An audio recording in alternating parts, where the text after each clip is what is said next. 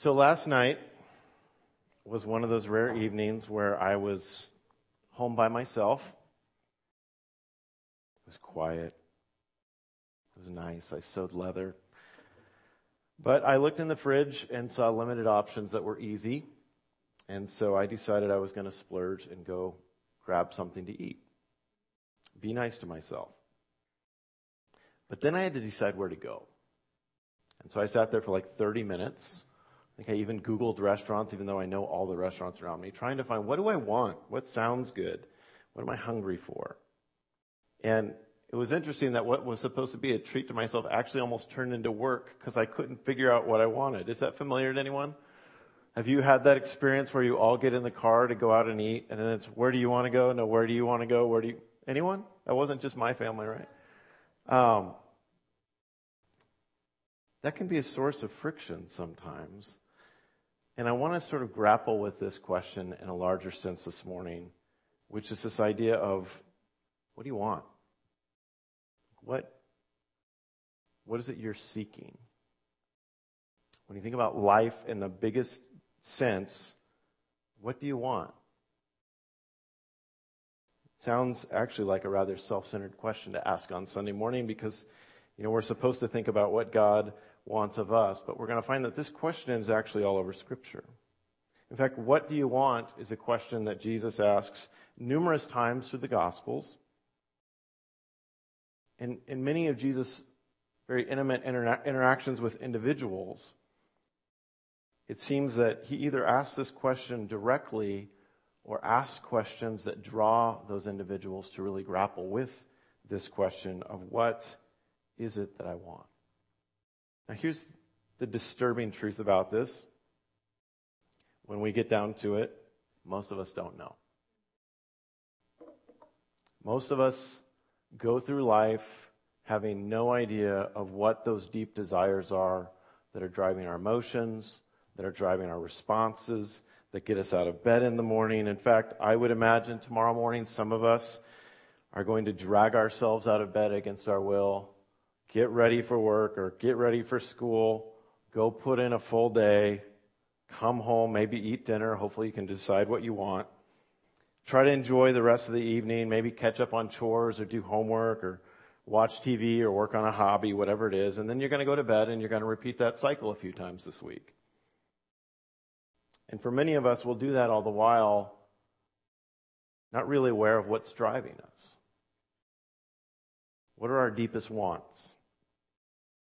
Now, this is an important question because our wants or our desires really power our emotions, and it's our emotions that drive our decisions. Now, we're told to want things all the time. This is what advertising is, by the way. It's a voice telling you what you want. From childhood, we have all of these numerous voices telling us what we want. It might be a parent telling you what you should be when you grow up, or what you shouldn't be.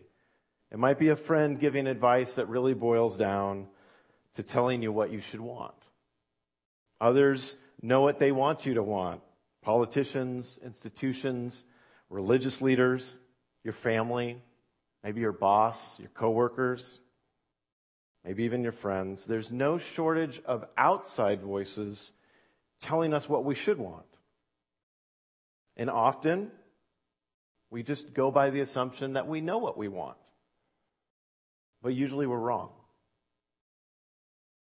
We have all of these outside ideas that we've collected in our consciousness, and more often than not, we end up chasing all sorts of things, living with this sort of ongoing sense of buyer's remorse when we take hold of a thing or find a thing that we've chased and realize that wasn't really what I wanted. It didn't satisfy what I'm looking for. I believe this question is at the heart of you know, people who go on these journeys of self-discovery or whatever, I think it's people are figuring out what they want. I think this question is the source of what we call a midlife crisis. We've put all these years into getting somewhere, or maybe we didn't get where we thought we wanted to, or maybe we did, and in midlife we realize like there's got to be something else, or maybe this isn't actually what I wanted. We're trying to find this answer, not aware that we often have no idea what we truly want. We may want this sort of romanticized idea of various things, but not the actual thing itself. And as a result of this, most of our conflicts happen for reasons we don't recognize. We're often upset, not because somebody said the wrong thing or because we're right, but because a desire, a want that we're unaware of hasn't been met or we perceive it's being blocked by someone. James, in fact, captures this very idea. Uh, James chapter 4, you might be familiar with it. He actually asks this question. He says, What causes fights and quarrels among you? And then he gives the answer. He says, Don't they come from your desires that battle within you? By the way, next time you get in an argument, this is a really good thing to think about. What is a desire that's causing me to feel this way and respond this way? He goes on. He says, You desire, but you do not have, so you kill. Hopefully, we're not doing that. He says, You covet, but you cannot get what you want, so you quarrel and fight. And you do not have because you do not ask God. When you ask, you do not receive because you ask with wrong motives. I would actually get underneath that and say, probably because you're asking for something you think you want, but isn't really the deeper thing. You ask with wrong motives that you may spend what you get on your pleasures. Can we take to heart just this morning this idea that when we get into arguments, kerfuffles, discussions, debates, whatever we want to call them or justify them as, it isn't because we're right. It isn't because the other person has a bad opinion. It's because there's something deeper that we want that they're in the way of. And as you think about maybe the, the points of rubbing with other people that you've had even in recent past, I bet if you think for a while, you can get underneath what it is that you wanted that caused this to happen. James says we get into arguments and conflicts because of our wants. And we do this without realizing that it drives us. We only see the disagreement, which is really the surface level, but underneath that is this mass of desire and want that often is unseen. I'll give you an example of point of conflict sometimes I feel. You're driving, someone cuts you off. Or maybe you're at the store and somebody cuts in line. You get upset. I'm the only one, right? Like nobody else deals with this ever. You don't like speak to the other driver even though they can't hear you. So you get cut off you probably aren't upset because they're in front of you. For some of us, that might be debatable, but what probably is going on is, is you or I are responding to something we care about but don't recognize it's being blocked. It might be you want justice and this feels unjust, doesn't feel fair. It might be that you want just courtesy or paid respect or kindness. Maybe you want recognition. You don't realize any of that as you're talking to that other driver and getting irritated. You're not upset usually because they're in front of you. I'm not upset because they're in front of me. But really, that frustration comes from things I perceive being taken that I don't even realize I want. So I'm convinced that Jesus wants us to recognize our wants because it's when we see them clearly for what they are that we then have the opportunity to desire better things.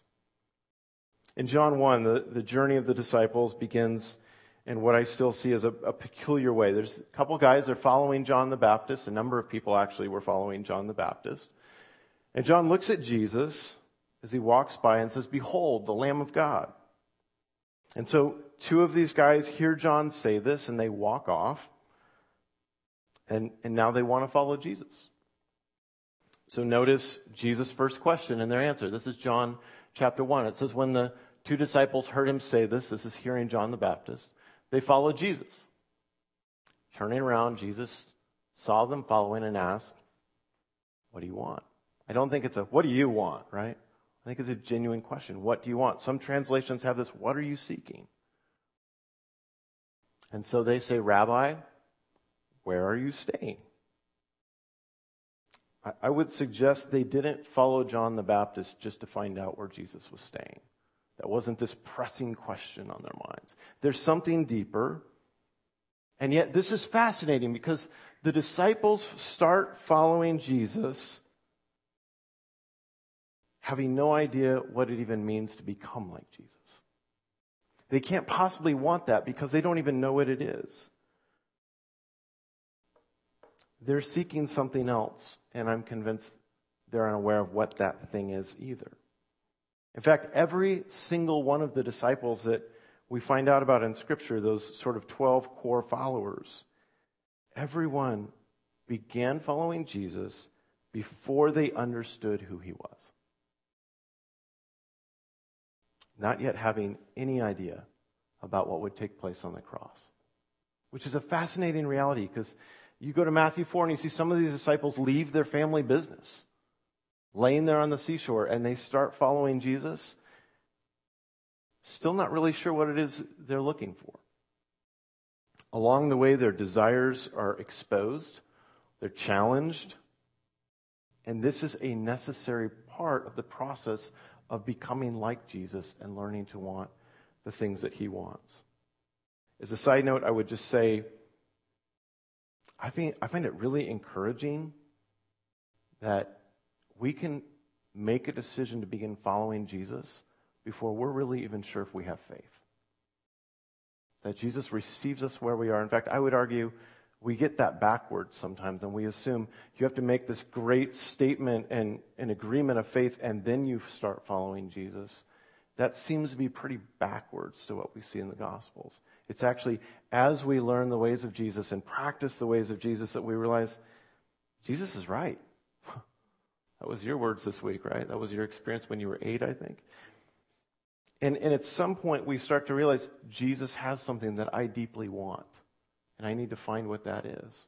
That's part of this process of following Jesus. Often, that is developing far before we make some statement or affirmation of faith. Now, a few chapters later, we find Jesus at a well. He's in a hostile place. He's by himself. The disciples, I believe, have gone into town to get food. And he has this unlikely visitor. Jesus is sitting behind a well, besides a well in Samaria, and a woman walks up. By the way, I won't get into the depth of the story, but she walks up at a time that you wouldn't really expect her to. Alone, not with the other women.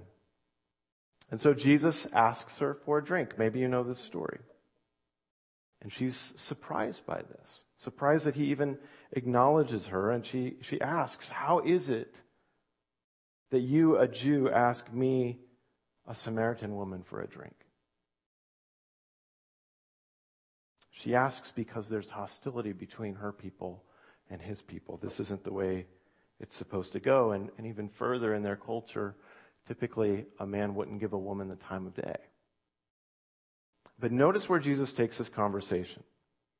Again, you might be familiar with this story, but, but I really want us to pay attention. And Rick, if I can have you just click through these as I read them. Verse 10 of John 4. Jesus answers this question How, how could you ask me for a drink? He answers her saying, If you knew the gift of God and who it is that asks you for a drink, you would have asked him, and he would have given you living water. This is, by the way, showing there's a better want, right? Verse 11 Sir, the woman said, You have nothing to draw with, and the well is deep. Where can you get this living water? She's starting to process this. Are you greater than our father Jacob, who gave us the well and drank from it himself, and did also his sons and his livestock? And Jesus answers, Everyone who drinks this water will be thirsty again. But whoever drinks the water I give them will never thirst. Indeed, the water I give them will become in them a spring of water welling up to eternal life. And Jesus here is revealing this better option, this better want, right? So the woman says to him, Sir, give me this water so that I won't get thirsty and I won't have to keep coming here to draw water. Now, what's interesting is Jesus offers this living water, and it sounds good, but she's still thinking in small terms. She's still thinking of actual water. This is going to make life easier. I don't have to come out here by myself. I don't have to do this work. I don't have to come to this well. And then Jesus gets at the deeper, perhaps unrecognized want that's driving her. in a, in a likely uncomfortable way.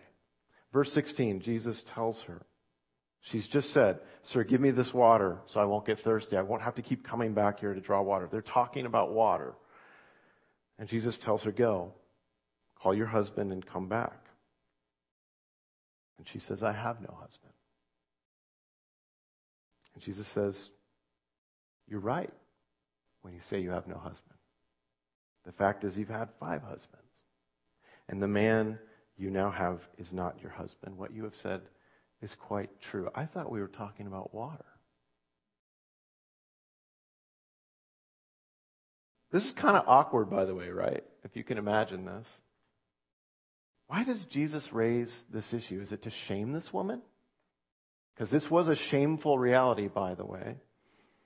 Or is it to prove he's a prophet? He can, you know, read things he shouldn't know about her? Or is it to get at what her heart really wants? and to expose it for what it is. Perhaps to be wanted, to be loved, to no longer be an outcast, to be valued, to experience love. I think that's what Jesus is sort of helping her dig into.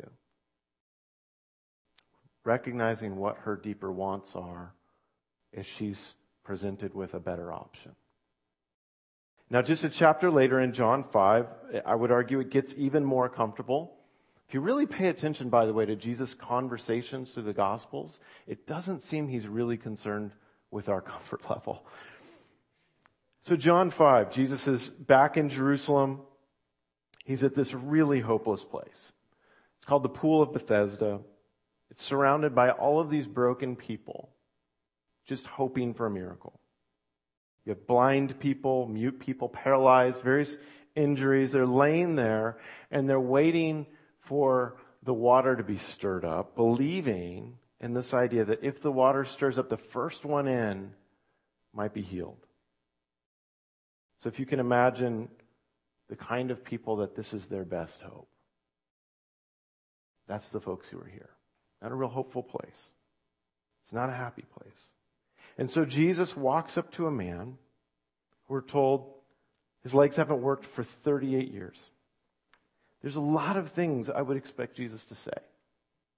And this is not it. Verse 5 of John chapter 5 says, One who was there and had been an invalid for 38 years, when Jesus saw him lying there and learned that he had been in this condition for a long time, he asked him, Do you want to get well? Like this could be misunderstood as a really cruel interaction, right?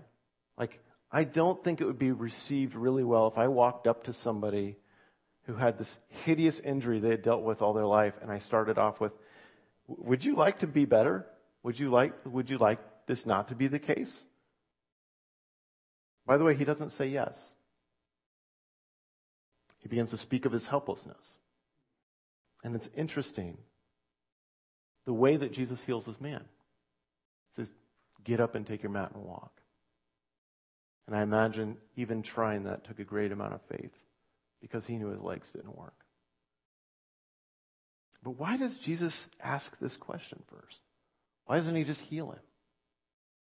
I think again and again we find Jesus really trying to get at the root of what's going on inside the hearts of people. In the following chapter, now we're in John 6, Jesus performs his two most famous miracles. He feeds 5,000 people with what amounts to a young boy's lunch. It's a few fish and, and bread pieces. And then, if that wasn't enough, shortly after that, Jesus walks on water, completely freaking out his disciples as they're on this boat out on the water. Now, it's what follows these events in, in light of what's just happened that I find fascinating and also troubling. See, right after the miracle, right after the feeding, in verse 15 of John 6, if you're looking there, we're told the reason Jesus withdrew himself by himself, which is why he wasn't already in the boat with the disciples and came walking on the water later. Says the reason Jesus withdrew from these crowds was that he knew that in response to this miraculous feeding they had just experienced, the people intended to make him king by force. That's the words there. They recognized the miracle and that Jesus was the promised prophet, and it seems as if almost reflexively they're ready to start a war, literally, to make him king. Think about that for a moment, what that crowd was like. This would not have been a quiet reality. If you can imagine when you have angry protests or crowds chanting, it's probably that kind of scene. We're, we're you know, we're going to do this. We're going to uprise, and this guy's going to be our king. They're riled up. The next day, this crowd realizes, yeah, Jesus and his disciples are gone, but there was only one boat, and the disciples left in it without Jesus. So where did he go? And so they follow where the disciples went. They go on this long walk, essentially to the other side of the Sea of Galilee, searching for this Jesus that, again, they're ready to go to war for. I can imagine there's an energy. These aren't people quietly walking along. They're ready to go to battle to make this guy their king. They're probably talking about, can you believe what happened yesterday? Right? Maybe thinking of Old Testament scriptures talking about the Messiah. But when they find Jesus, this is what happens. This is uh, chapter 6, verse 25 of John. By the way, this, this question almost echoes the weirdness of the question in John 1 with the first disciples. It says, When they found him on the other side of the lake, they asked him, Rabbi, when did you get here? By the way, that wasn't really what they were concerned with. And Jesus answered, Very truly, I tell you, you're looking for me not because of the signs I performed but because you ate the loaves and had your fill. What you really want is more bread, not me. As I think about that, it, it's sobering that sometimes we just aren't so different. What we really want is the thing God could give us rather than a relationship with God. So, verse 30, they ask him, What sign then will you give that we may see it and believe you? What just happened? Right? Is, your, is your memory that short? Is what will you do? And then they go on, our ancestors ate the manna in the wilderness. As it is written, he gave them bread from heaven to eat. Can you do what Moses did? Can you keep giving us this bread? And Jesus says to them, verse 32, Very truly I tell you, it is not Moses who has given you the bread from heaven, but it is my Father who gives you the true bread from heaven. For the bread of God is the bread that comes down from heaven and gives life to the world. Kind of like the one with the well. This seems like a no brainer. Sir, at least they're using a nice term here. Always give us this bread. In other words, be the vending machine that keeps pouring out bread for us. This is a really cool thing. They want Jesus to be like Moses, but even more they want Jesus to provide bread in an ongoing fashion. And so it's at this point that Jesus sort of drops this bomb saying, I am the bread of life. Whoever comes to me will never go hungry. Again, this sounds fairly similar to that conversation we saw at the well a couple chapters earlier with water, this time bread. It says, Whoever comes to me will never go hungry, and whoever believes in me will never be thirsty.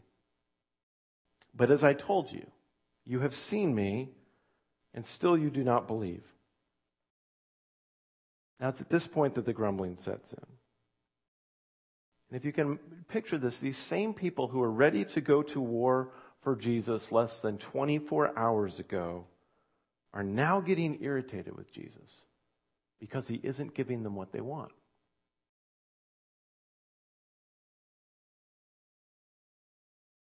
not really understanding what it is they want. So this conversation continues. And Jesus explains that his body is the bread and his blood is the drink that will lead to life. And admittedly, not knowing about the cross yet to come, this was a hard thing to grasp. And then in verse 66, the really tragic part takes place. Verse 66 says, From this time, Many of his disciples turned back and no longer followed him. That's quite a swing in 24 hours, isn't it? And notice he doesn't say the crowds. It's that it's people who were following Jesus. People who wanted to be disciples. A day before they wanted to fight for him as king. And now they're walking away. And why are they walking away? Because he didn't line up with what they wanted. And friends, I think they were confused about what they wanted. The sobering thing is they thought they wanted something other than what they did. By the way, this is who we are. There's so many studies on this idea. Just just one example. There was a study around: um, Do we want? It does does freedom and choice make us happier? So this is the way they did this study. They they put on a class and taught a bunch of people how to do photography and and finish pictures and things like that. And at the end of the class, they told everybody. Um, pick your two best pictures, your two most favorite pictures, and we're going to keep one and you can keep one. Okay? So one group of people, they, they presented this as this like irre- irrevocable decision. You know, you, you choose it, we're keeping the other one, you can't ever change it. The other group, they said, you keep one, and if you ever change your mind, just come back and tell us and we'll, we'll swap with you. Guess which group was happier in the long term? The ones who didn't have the choice. Very interesting. We would think that the choice would be something we want, and it turns out it didn't really work out that way. So in this crushing moment in John 6, with, with these people walking away, Jesus turns to his disciples, the 12, and he asks this question. He says, You do not want to leave me too, do you? And so Simon Peter answers him. This is in verse 68. His answer is interesting. He says, Lord, to whom shall we go? You have the words of eternal life. Verse 69 We have come to believe. In other words, they didn't know this before when they were following him. We have come to believe and know that you are the Holy One of God. The disciples still don't know everything about Jesus. I would argue they still aren't exactly aware of what it is they want from Jesus. But they've now come to this place that at least they recognize there's this desire here, and the only place I'm going to find it is Jesus. Where else would I go? You can see this progression. They still couldn't tell you exactly how that works out or what that is or what the cross is going to look like, but they've at least come to this place that they recognize I want something. And the only place I'm going to find it is Jesus. Where else would I go? He has the words of life. And so I would, I would say this is this incredible, important question. What are you seeking this morning? What do you want? What do you deeply want? Now, I ask that question knowing that for many of us, we know the answer a lot less than we realize. But the question is, is a critical one. Because it isn't at all unusual, sadly, to follow after Jesus, hoping a want we don't even recognize will be met. And if we're unaware of it, but then this doesn't happen, we might become disillusioned because Jesus isn't who we wanted him to be. I'm convinced that Jesus wants us to recognize our wants. Because when we see them clearly, it's then that the, we, we have the opportunity to want better things. It's hard to want a better thing when you don't know what you want in the first place. So go back to that person cutting in front of me for a moment. Maybe I'm on Beltline near Delta Highway at rush hour, that lovely place to be about 4, 4.30, right, where all the traffic's backing up and, and people cut each other off a lot. It, it's a lot easier to respond in an entirely different manner than irritation or a conversation I pretend somebody can hear. If I can recognize what's happening, what the wants are that this person is blocking especially if I want something better, like maybe more than for them not to cut me off, I want to look a little more like Jesus. And as I think about that, maybe the person that cuts me off needs to be somewhere worse than I do. I'm okay with that. Maybe something upsetting has happened to them, and I should pray for them, or perhaps I should have compassion. Maybe there's some sort of emergency that they're trying to rush to. Probably not, but it's possible. Maybe they are sort of a jerk, and I should have pity on them, because that's not a good way to live a life. When I recognize what's actually driving my responses and my emotions, and I've already brought those things before God, and I'm in fact seeking better things like Christ likeness rather than not being cut off. It's then that I'm empowered to respond in a way that's completely different. And friends, every one of us has perhaps a hundred such moments every day where we respond without realizing why, not knowing those wants underneath, and we wonder why we don't look more like Jesus. Sometimes it's because we're still stuck wanting something else and we don't realize it. But it's when I'm unaware of those wants, those desires, when those are just unseen forces sort of driving the bus, that it's really hard to respond well. Whether it's a guy cutting me off, or somebody deeply wounding me, or an argument, whatever it is. So let's return to this question What is it you want? What is it you want more than anything else? You know, it's interesting when Jesus talks about stuff in the Sermon on the Mount, when he talks about worry and anxiety, what's his answer? He says, Seek first the kingdom of God. And then all these other things will be added. They'll all line up. Seek first. It's, it's almost like we need to know what else we're seeking before we can do that, isn't it?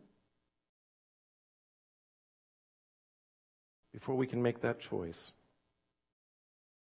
So, as I said earlier, we're journeying through this book together for the next number of weeks. This book, The Good and Beautiful God. We're doing this because the best thing that can happen to us as a church this year is that we learn to look more like Jesus.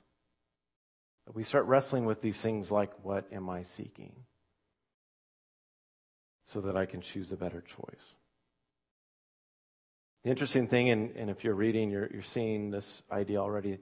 This change happens in indirect ways. I don't become more like Jesus by being religious or trying harder. It, it's more than that, it's deeper than that. It ha- happens indirectly, often through practices that don't seem important that we call spiritual disciplines. And uh, this is what our community groups are going to be doing together. The emphasis actually is going to be a lot less on the book than it is on what it's like to practice some of these things and to unpack that experience together. Again, if you're not part of one of these groups, this is a great time to jump in. I want to read for you what the discipline is, soul training, exercise, if you will, for this week. It's the discipline of sleep. And this is going to be the challenge this week is at least one day, sleep until you cannot sleep anymore. That works well with our schedules, right? If you need to, find a day when you can sleep in. The aim is to sleep until you can say, I'm completely rested. You might be surprised how difficult that is to do. He goes on to say, maybe your schedule doesn't allow that, so at least shoot for seven hours of sleep for multiple nights. Work on a consistent schedule. Do these things. That doesn't seem super spiritual, does it? You need to go to sleep. I would say this sleep is a spiritual discipline. It is exceedingly difficult to be patient and kind or generous or compassionate when I'm exhausted. That's when I usually am grumpy, right? I would argue sleep is, in fact, a spiritual discipline. It's these kinds of things that we're going to be putting into practice the next few weeks. And whether you're group, part of a group or not, I would challenge you to try this this week. We start here because as we rest, that's when we can have a clear mind and heart and begin to go before Jesus seeking awareness about what is it I actually am, am, am chasing after, that I want, that I desire. What's driving me?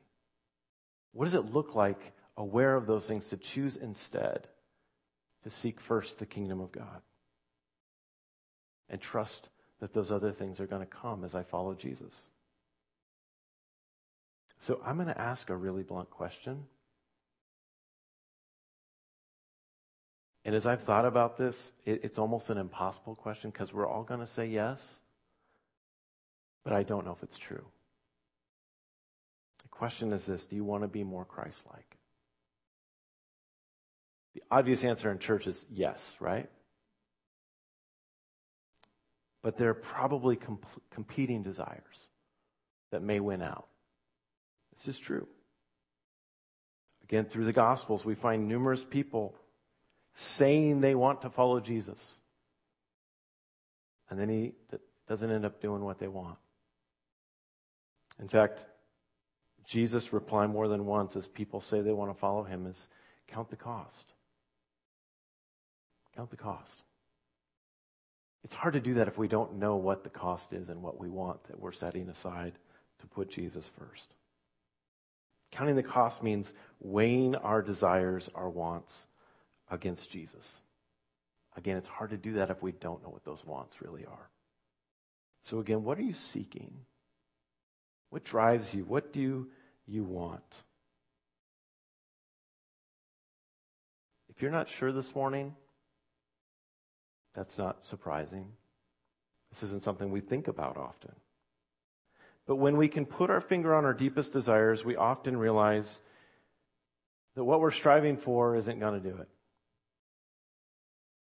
And that opens the door to seeking God's kingdom first in our own lives. Rather than allowing ourselves to be driven by these invisible competing desires, it is possible to have a full life. We may not even know exactly what that life looks like, but come to the place that we at least can respond like the disciples and say, I know I'm not going to find it anywhere else, Jesus.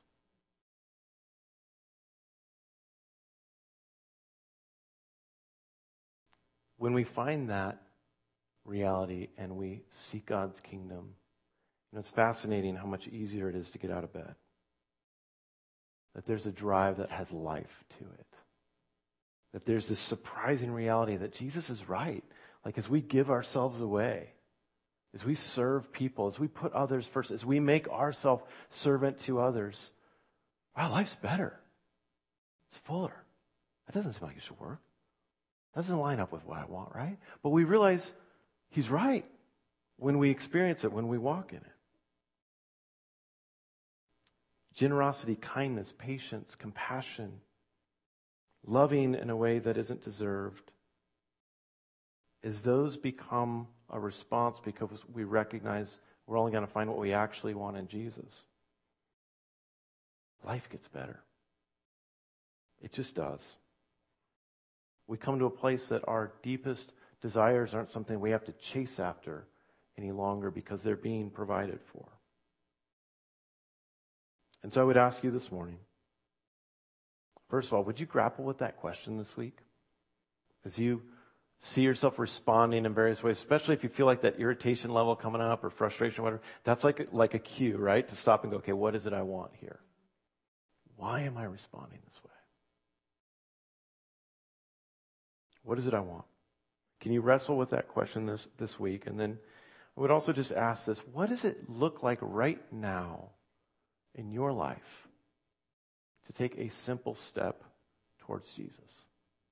See, I love that as you walk, walk through the, the experience of the disciples in the Gospels, you find out that they start out with no idea of who Jesus is. Jesus starts with that come and see answer, right, to those disciples, and they do.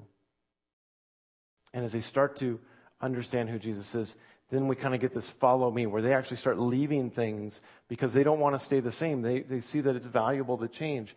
And there's a whole process through all of that before they get to this point that Jesus says, be with me. This is after they go up on the Mount of Transfiguration.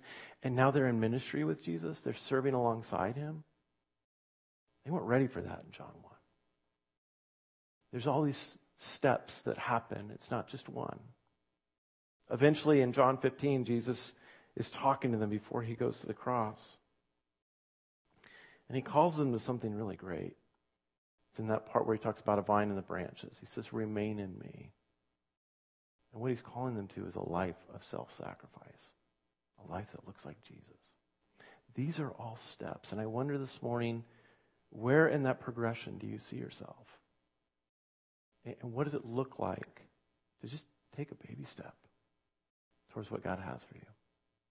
Let's pray together. Father, I admit that there is so much time in my life where I respond having no idea what it is I actually want. It's not that different than trying to pick a place to eat sometimes. Would you reveal to us what is driving our hearts? What it is we are seeking after and chasing and wanting? And would you help us to understand that there are probably even better, more life giving things, and that we're only going to find them in you?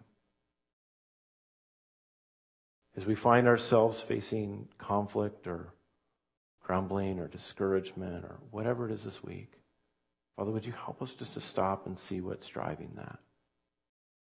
To invite your Spirit to come and, and just give us understanding and lead us. God, I would ask that you would make us more Christ like this year. That you would bless the efforts of our groups that are meeting the disciplines we're going to be practicing, simply so we could just look a little more like Jesus. We love you. God, we know you're the only place we're going to find life, and yet we chase it in so many places. Would you empower us in a new way this week to seek you first, trusting that the rest is going to line up? We need you at work for that to happen. And so it's in Jesus' name we pray. Amen.